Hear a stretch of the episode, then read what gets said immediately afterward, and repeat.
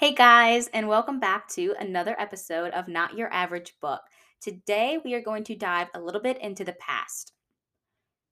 You guys know that the first chapter of every book is really hard to get into, and it makes it hard for you to really finish the book. But it's because that that first chapter really isn't about the story at all. It is the background of each individual character and it's so important that first chapter because you need to understand all of that in order to really get into the book and understand it as a whole. So that's what I'm kind of doing today with you, though. I want to take you back and explain my life up to this point and how I got here. And I'm just going to start from the very beginning. I was born in El Paso, Texas on May 23rd, get this, 2000. Yes, I'm a 2000s baby. You can pick your jaw off the floor. I get it all the time. Um, but although I was born in Texas, I wouldn't consider myself a Texan. And that's because when I was one, my family moved to Georgia. Now, from what I can remember, we all loved it there. We all made lifelong friendships, and there are some that we may not speak to for months at a time. But there's also some that we just really grew apart from. And that's okay because each of us, like every single person in my family, we will always remember and just be grateful for the friends and family we made in Georgia. And if it's not obvious from the last sentence, we didn't stay in Georgia. When I was six years old, we moved to Louisiana. Once we moved here and we were settled in, my my dad promised my mom that we would no longer be moving around. He worked a lot. She didn't work that much, and she was by herself with two kids under the age of 10. So it was really tough for her. We also have a lot of family here, and it was where my mom was born. So it just kind of made sense for us to stay. Let's backtrack a little bit. When I was two, my parents put me in gymnastics, and I had carried that with me to Louisiana. So now I'm at seven years old, and I had just recently joined the competition team for gymnastics here. And y'all, I sucked like bad. I was easily, noticeably the worst gymnast on my team, and I knew that. it wasn't it wasn't like a shocker. But you know what they say, when you're at the bottom, the only place you can go is up. And my mom just wouldn't let me quit. So that was really the reason why.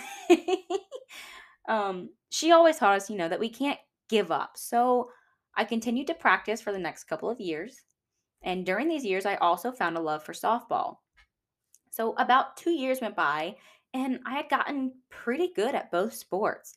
I made a travel softball team, and I also made the regional gymnastics team, and I placed fifth for my age group. And yes, that is awesome. I am not discouraging any of my accompli- any of my accomplishments. But I do want to remind you that I was like 10 years old at this time, so it wasn't like Olympic gold medalist skills. Um, but yeah, with all of that being said, you can see that my middle school slash junior high years were filled with school and sports. I literally rode the bus from school to gym practice, then rushed from gym practice to the ball fields. This girl has mastered the art of changing from a sweaty leotard to some softball pants in the back seat of a car. And if you've ever played softball, we all know how tight those sliding shorts are, especially when you're sweaty. Um, but yeah, I continued with sports for about another three years. But what the next four years entailed may just be considered, I'm not even gonna say considered, they absolutely were the worst four years of my life. And I'm not gonna share those four years with you today because it is a lot of information and it is very detailed. So I may actually make that a future episode of its own. So be on the lookout for that. But let's go ahead and fast forward to all the way to graduation. I'm 17, going on 18 now. I do have a boyfriend at this time, but it wasn't anything serious, seeming as we did break up and I haven't spoken to him since. But now is when I start figuring out what I want to do with my life. And at 18, I started college. I also joined a sorority. So if any of my Sigma, Sigma, Sigma sisters are out there listening, thank you so much. Um, I didn't stay long enough to make any lifelong friends, though, like, you know, the sorority life promises you. I had just realized that college, it wasn't my thing. What my thing was, was traveling. I know the American dream, you know, don't go to college for a year and spend the life traveling the country or spend the year traveling the country. All of that, that was kind of like what my vibe was going on at the time. But I knew I always wanted to travel and I've had friends and family in the military and I was always seeing that they got to do that.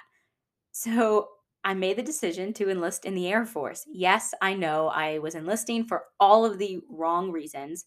I'm well aware of that. So just keep listening. It was about the third time I was at my recruiter's office. And one day I was leaving my recruiter's office when I got a text, or actually, it was a notification, and it was from care.com. And if you don't know what that is, a brief explanation is it's really a nanny website where you know, if you're a nanny, you can find a job, or if you are looking for a nanny, you can find one there. It's super safe. You everybody gets background checks, so it's safe for both sides. And no, that wasn't sponsored. I just really trust care.com. So take that with what you will, whatever the saying is. But, anyways, I had gotten a notification from a family with three kids who are, get this, traveling. They asked me to be their traveling nanny.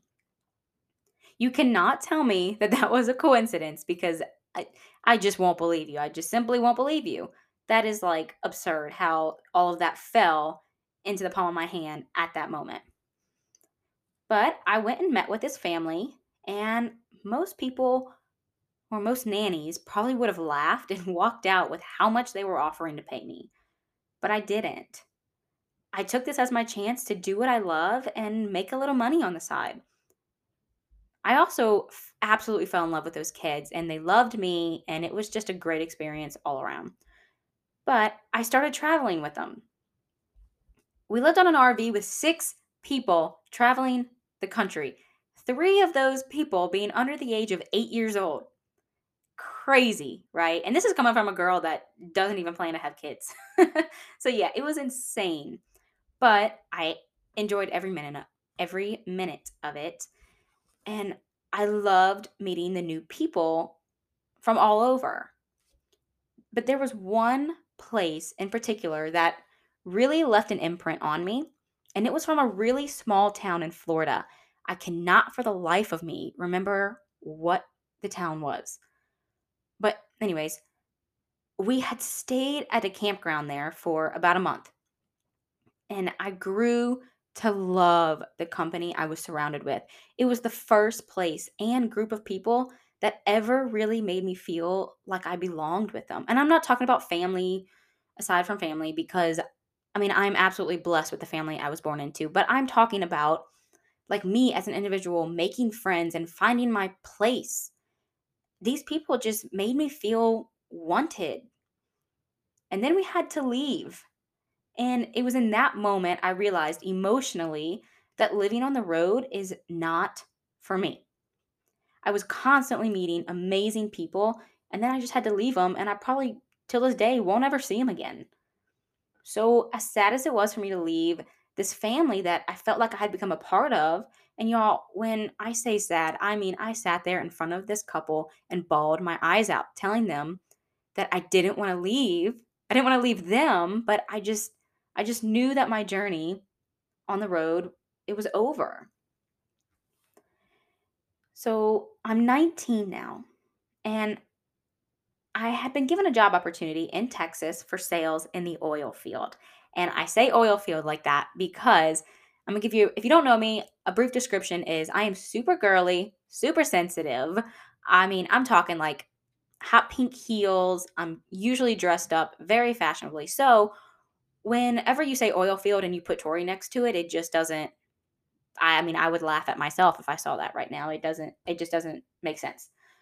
But me being me, I said, "Heck yeah, let's do it." So that day, I packed all my stuff and I drove 13 hours and I began working in the oil field.